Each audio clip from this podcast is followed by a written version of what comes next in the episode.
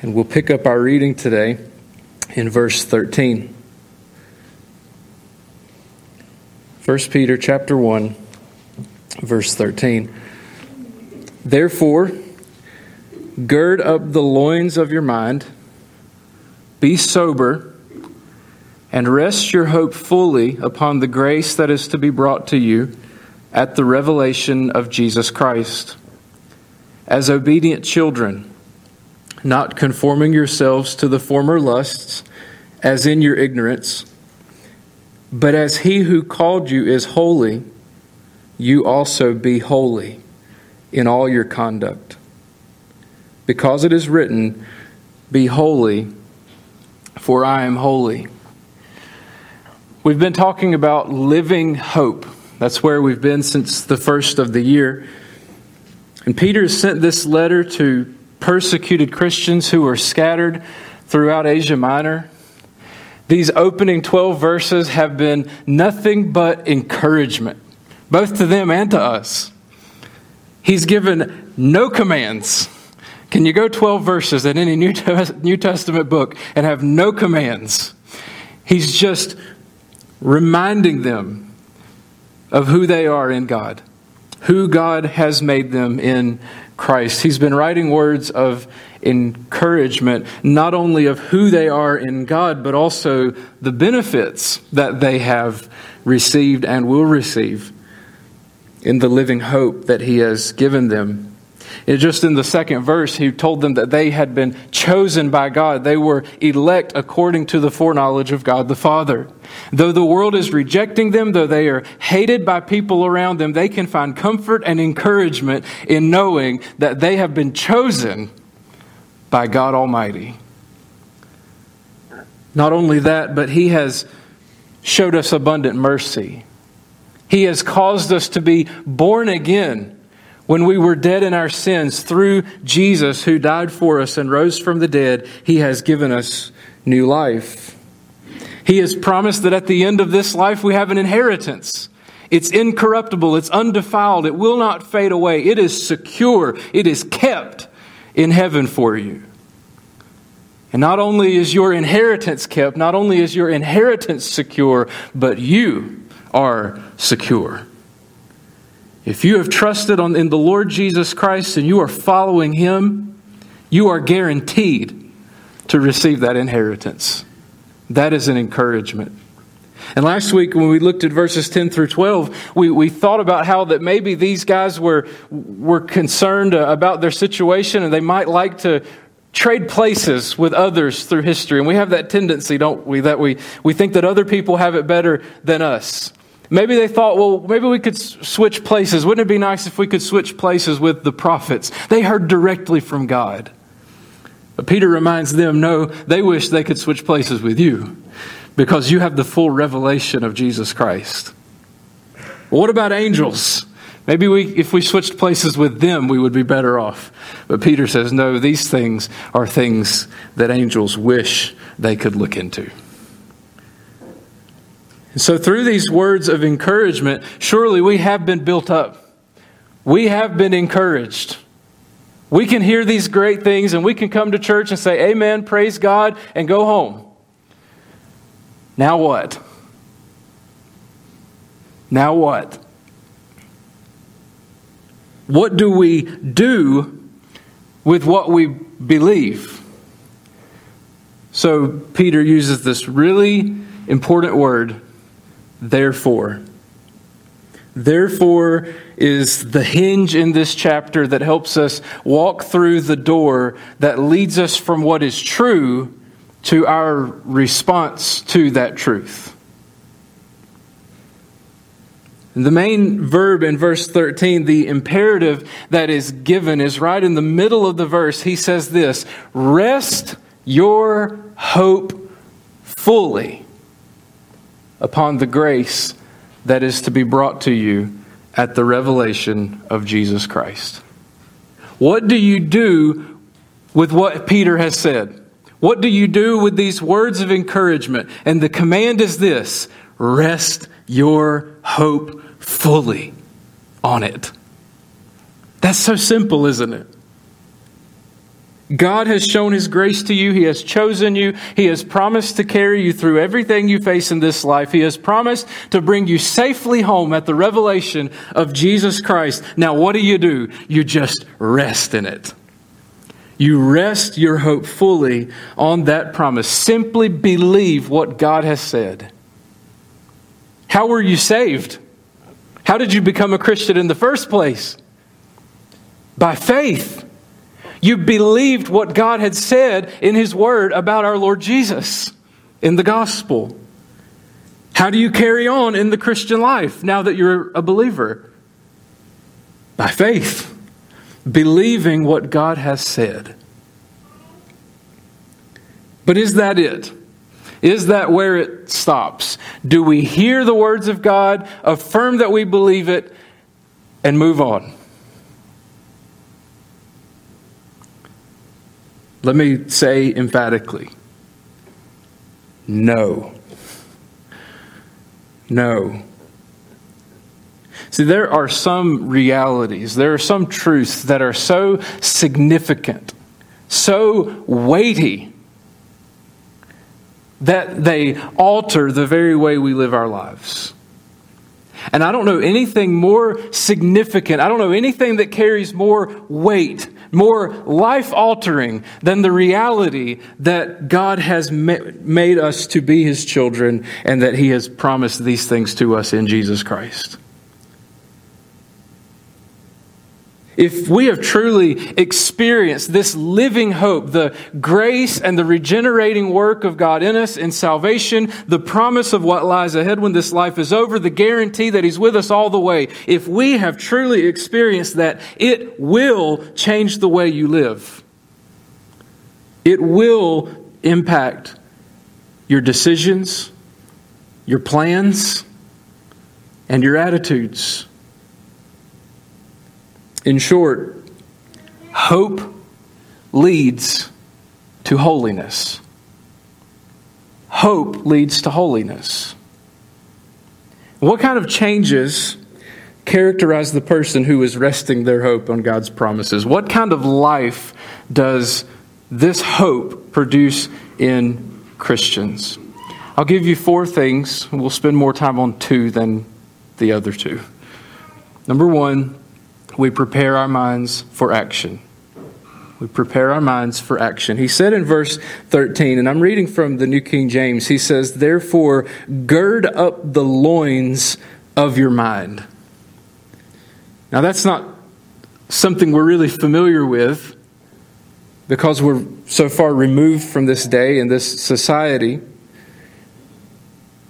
But the men in this day, and of course you know this because you've seen uh, even people today in that part of the world still dressed this way, wear the, the long flowing uh, shirts and robes that go all the way down to their feet.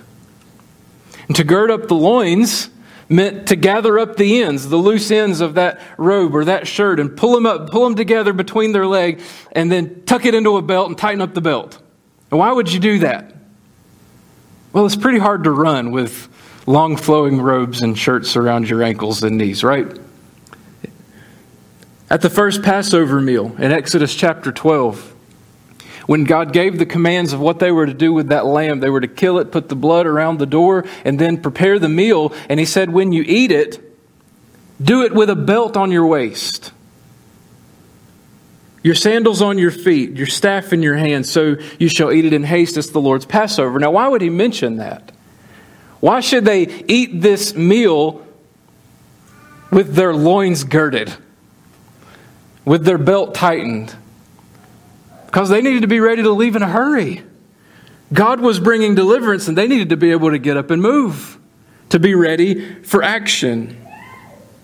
Soldiers needed to do the same thing. When Paul listed the Christian's armor, the first thing he said was, Stand therefore, having girded your waist with truth. You can't run into battle with clothing loose around your legs and your feet. Gird your loins. Prepare for action. Be ready for battle. Peter specifically says this, though gird up the loins of your mind. Gird up the loins of your mind.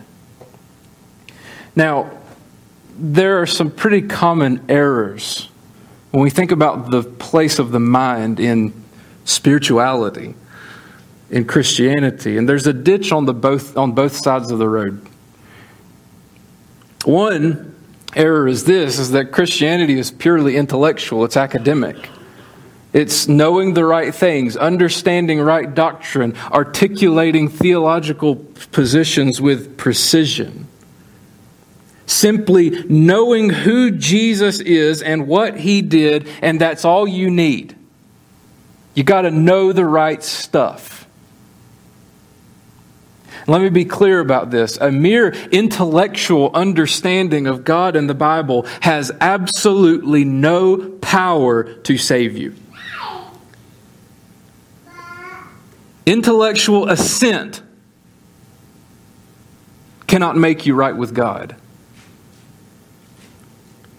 unless this gospel that you can grasp with your mind grips your heart, you are not a Christian.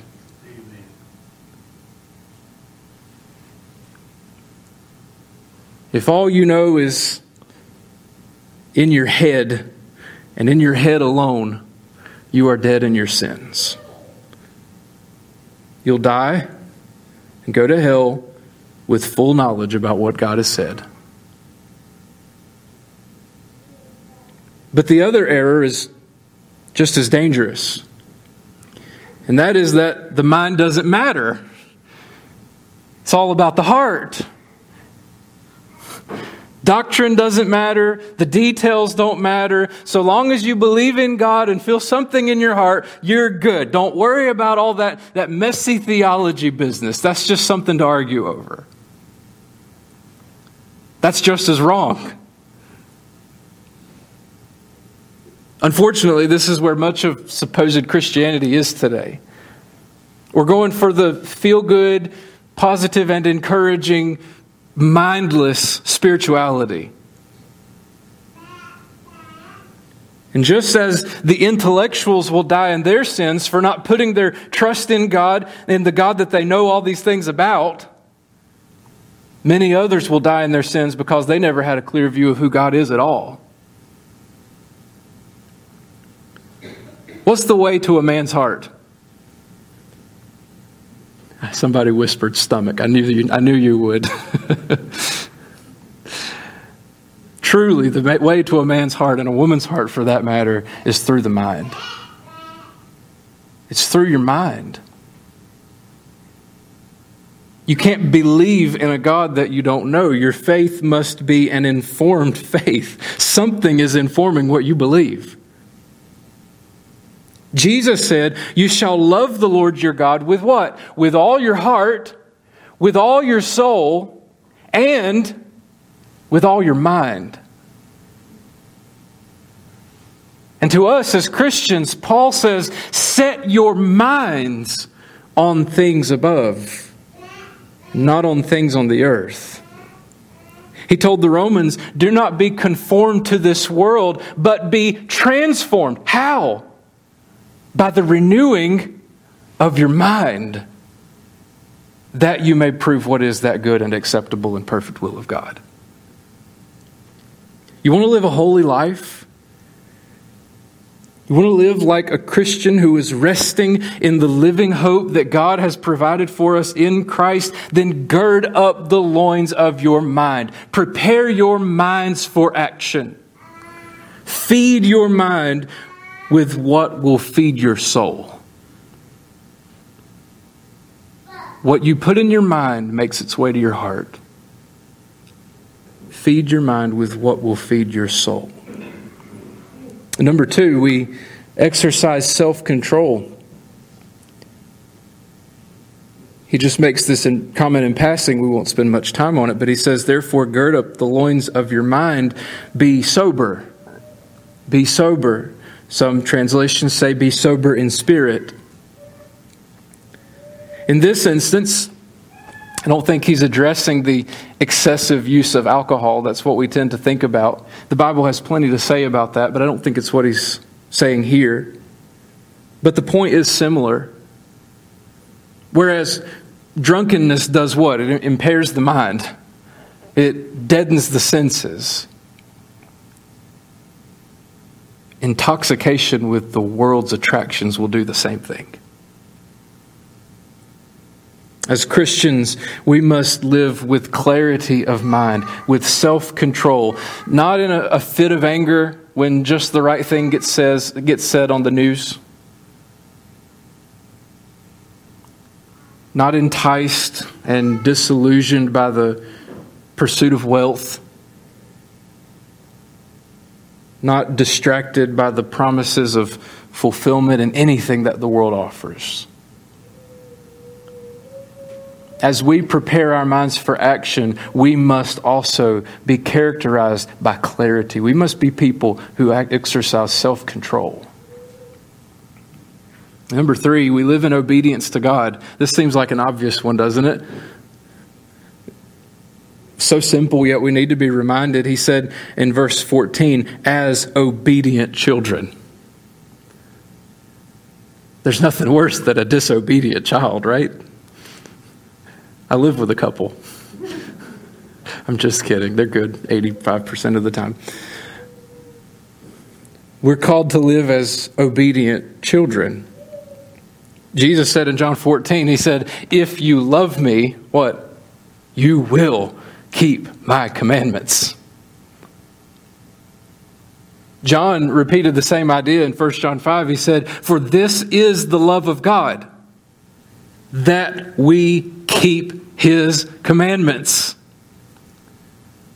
I think David's favorite verse to quote is from Luke 6, maybe. Why do you call me Lord and not do what I tell you? Christians, this, listen, this is, this is hard stuff, okay? Christians are characterized by obedience and conformity to Christ. Christians should look like and listen to Christ. How can you call yourself a follower of Jesus if you're not, I don't know, following Jesus? I can tell you that I'm a professional football player, but I haven't touched a football in five years, at least, or more. You know that I'm telling you a lie. It's not true because I, I, I couldn't do it. I'd be too embarrassed to try in front of you guys. We live in obedience to God. Then the fourth thing, and we'll spend a little bit more time on this one, we forsake our old ways. We forsake our old ways. He said in verse 14, as obedient children, not conforming yourselves to the former lusts as in your ignorance. You don't do that anymore because you know better. You didn't know better then. You were in your ignorance.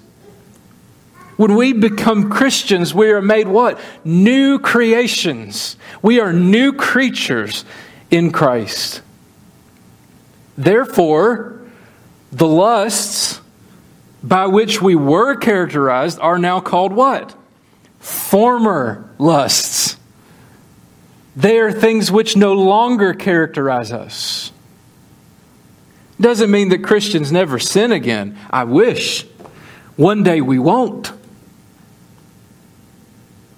But we are not marked by those things by which we were once marked. The language that Peter uses here in, in verse 14 is similar to what Paul says in Ephesians 2. He describes what we were like before we were born again. He says, You were dead in your trespasses and sins, in which you once walked according to the course of this world, according to the prince of the power of air, the spirit who now works in the sons of disobedience. We are to be children of obedience, whereas we were sons of disobedience. He says, Among whom also we all once conducted ourselves in the lusts of our flesh, fulfilling the desires of the flesh and of the mind, and were by nature children of wrath, just as the others. That was our former condition. That's what we were before we knew Christ. We went after our lusts before we were Christians. We were like the rest of the world before we were Christians. We were children of wrath before we were Christians. Why would we ever go back to those things? We've been made new. We're no longer children of wrath. We no longer live after the lusts of our flesh. He's perfectly clear about this in 1 Corinthians. He said, Don't you know that the unrighteous will not inherit the kingdom of God? Do not be deceived. Neither fornicators, nor idolaters, nor adulterers, nor homosexuals, nor sodomites, nor thieves, nor covetous, nor drunkards, nor revilers, nor extortioners will inherit the kingdom of God.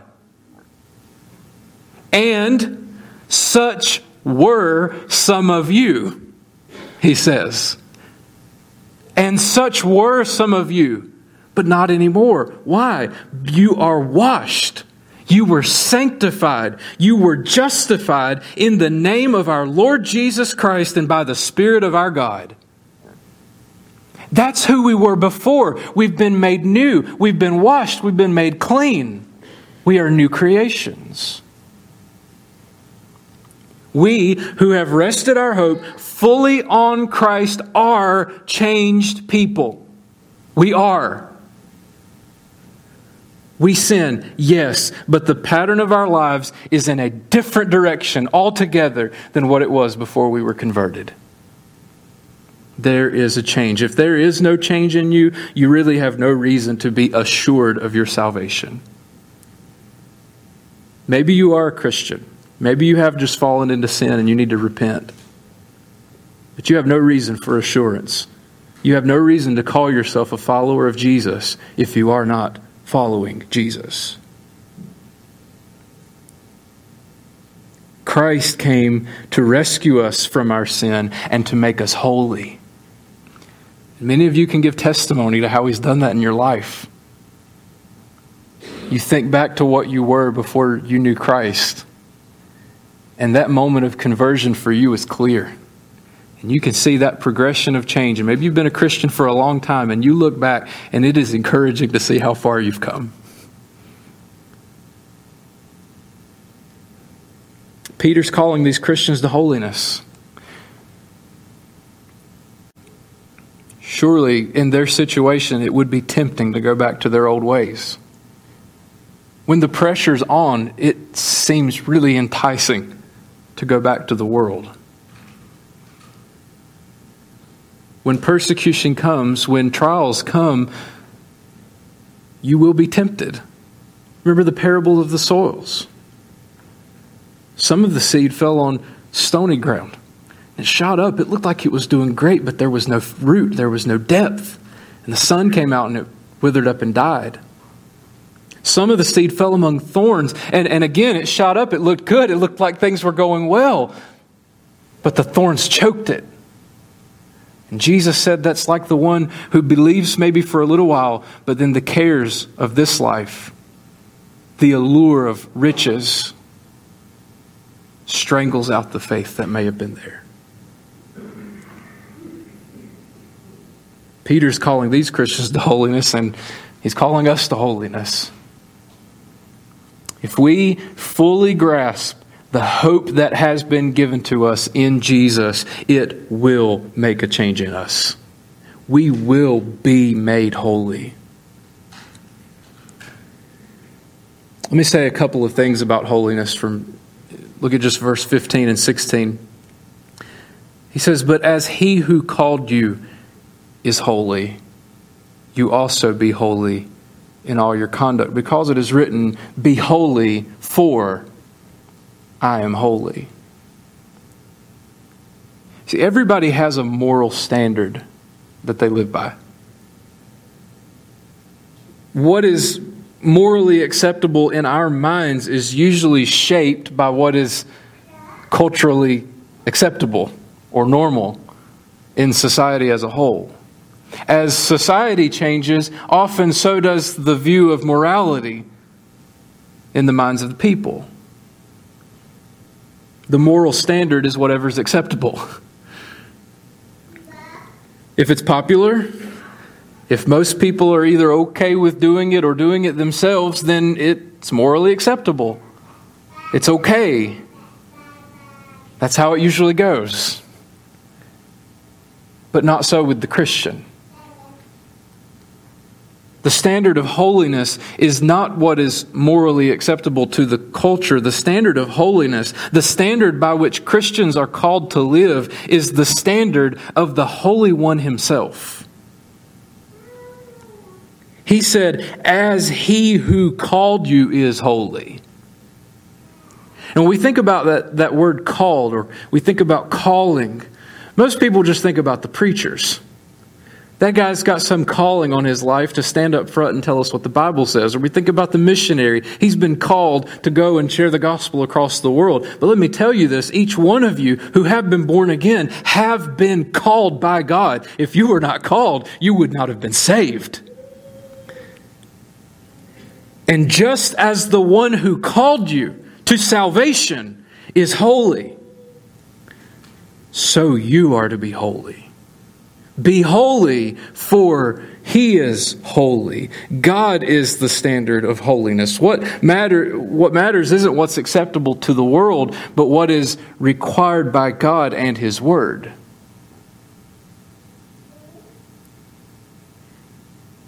See, you can go pull statistics on stuff like this. What people are okay with. Most people in the world figure it's okay to look at pornography? Do we adjust our standard to fit what is morally acceptable with the world? Absolutely not. Because God has said, whoever looks even with lust in his heart has committed adultery. Most of the world says it's okay to try it out and move in with your boyfriend or girlfriend before you get married. But God is clear about the appropriate place for sex in a relationship, and that's only in the covenant of marriage. Much of the world, an increasing number of people in the world say it's okay to eliminate a child before it is born to kill it. But God is clear that each person is made in the image of God. He is the author of life, and He is the one who decides when it's our time to die.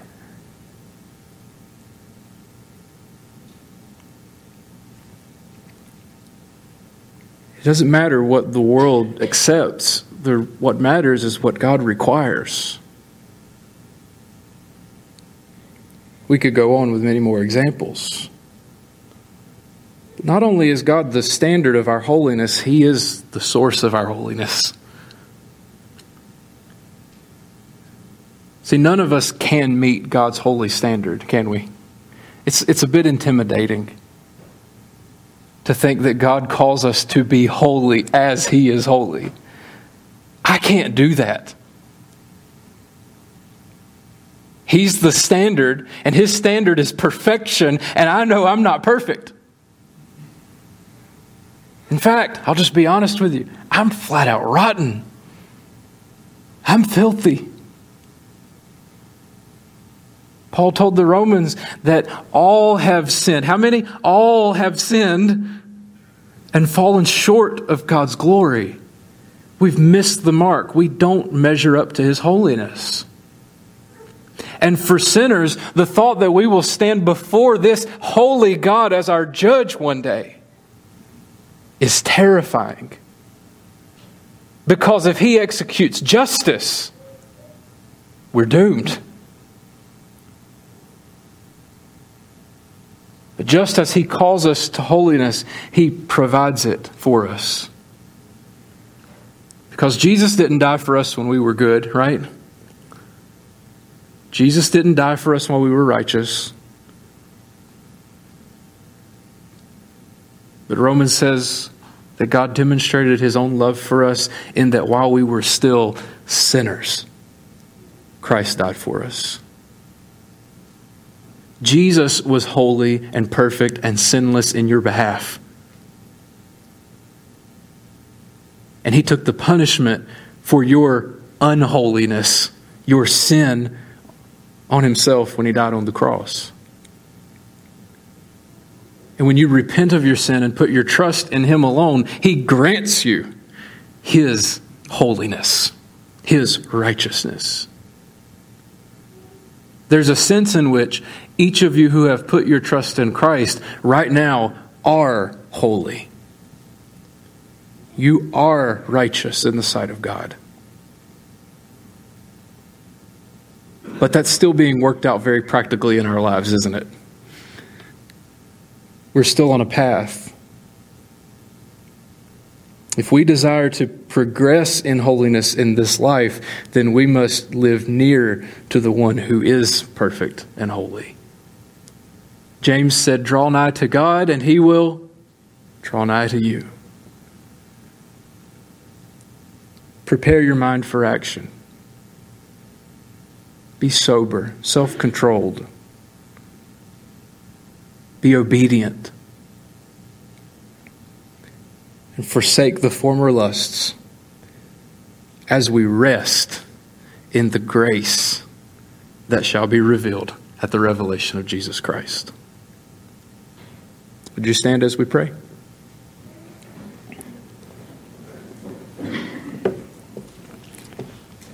Father, you have been kind to us.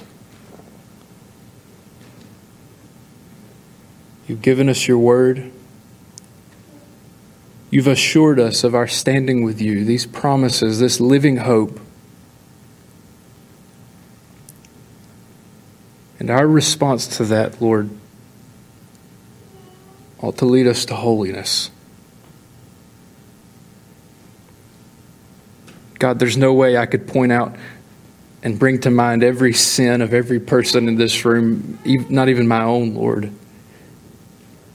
But I pray that you would bring to our minds those things of which we need to repent. That we would draw nigh to you, our source of holiness.